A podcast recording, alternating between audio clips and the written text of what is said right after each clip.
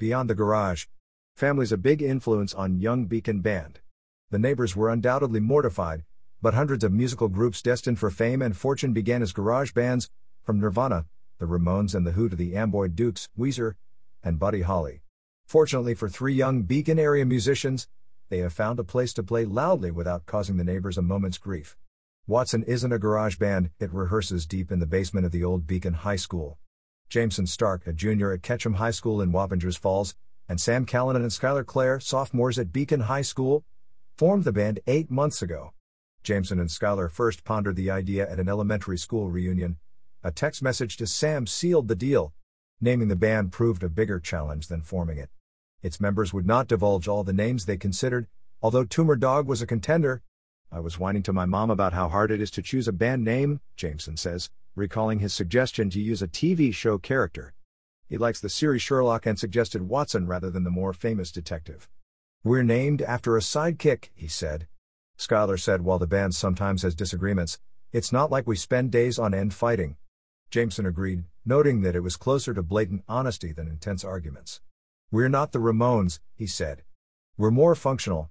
Watson's wheelhouse is punk rock, but its members also stress other influences, such as jazz drummer Art Blakey for Sam, who's Watson's drummer. He also cites Chad Smith of the Red Hot Chili Peppers and the late Taylor Hawkins from Foo Fighters as influences. Nirvana, Mudhoney, Jimi Hendrix, and Black Sabbath are among Jameson's musical heroes. Skylar named Pinegrove Black Country, and Jeff Buckley, as well as her father, Stephen Clair, a guitarist and songwriter who owns the Beacon Music Factory. Jameson's father, Josh Stark, is also a musician, singer, and songwriter who plays with the Night Times. Sam's mother loves to sing, and his siblings sing and play multiple instruments. I had a bongo class in third grade, Jameson recalls, but I learned mostly from my dad teaching me and from playing. Sam took lessons and was doing concert percussion by age 10. When he was about 12, his mom bought him a drum kit. Skylar benefited from six years of piano lessons and played percussion in her elementary school band. My knowledge of guitar is mostly from experience and my dad giving me tips and tricks, she said. Watson has played about 10 local gigs over the past year at the Pines Festival, Dogwood, the Beacon Music Factory, Spirit of Beacon Day, and the Bonfire Festival. It also has performed in backyard and basement shows and at Cabernet Frank's, which Jameson describes as a cool spot in the middle of nowhere in Sullivan County. Jameson and Skylar share vocals and alternate on bass and guitar.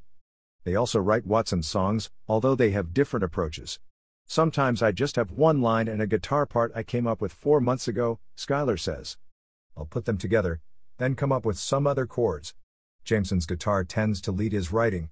I'll be sitting in the basement and it's like, that sounds cool, he said. Let me write some words, something random.